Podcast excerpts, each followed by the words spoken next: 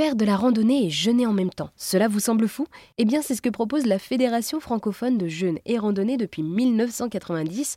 Accompagnée par des professionnels du jeûne, il est possible de jeûner pendant 5 jours tout en pratiquant la marche à travers des paysages ressourçants. Sophie Rousset est organisatrice à cette fédération et a un centre de jeûne dans l'Ain qui s'appelle le Jeûne de la Cascade.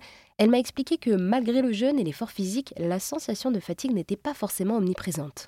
Alors oui, si les premiers jours, ça peut être, on peut avoir du mal à démarrer. Mais en fait, la marche est très intéressante parce qu'elle fait circuler tous les fluides.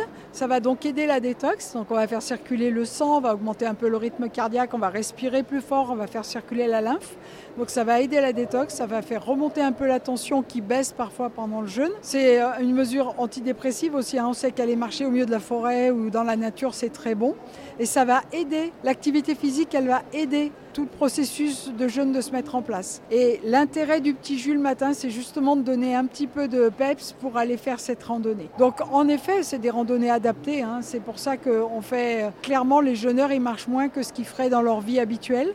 Mais ce mouvement, ça permet de rester en très bonne santé pendant tout le jeûne. Après votre premier jeûne, vous avez changé de regard sur l'alimentation. Qu'est-ce que ça veut dire ? Alors c'est étonnant parce que moi, je n'étais pas du tout partie pour ça, donc je n'avais pas de problématique. Mais il y a des choses dont je n'ai plus du tout eu envie. J'ai des gens, et c'était un peu mon cas, qui disaient avant, quand je commence une tablette de chocolat, je la finis. Et j'ai des gens qui reviennent, qui me disent, maintenant, j'en mange 2 carreaux et c'est OK. C'est-à-dire qu'ils n'ont pas perdu le goût de ce qui est bon. S'ils aiment le chocolat, ils continuent à aimer le chocolat, mais ils ne vont plus être aussi accros. Et puis c'est vrai qu'on parle beaucoup pendant le jeûne de comment s'alimenter, de la part des végétaux dans notre alimentation, de l'intérêt de se tourner vers du bio. Et tout ça, ça fait réfléchir. Et il y a des gens qui prennent des décisions pendant le jeûne et qui voient aussi l'effet que ça fait sur eux. Eh bien, merci beaucoup, Sophie, de nous avoir présenté donc la Fédération francophone de jeûne et randonnée et plus particulièrement de nous avoir parlé du jeûne.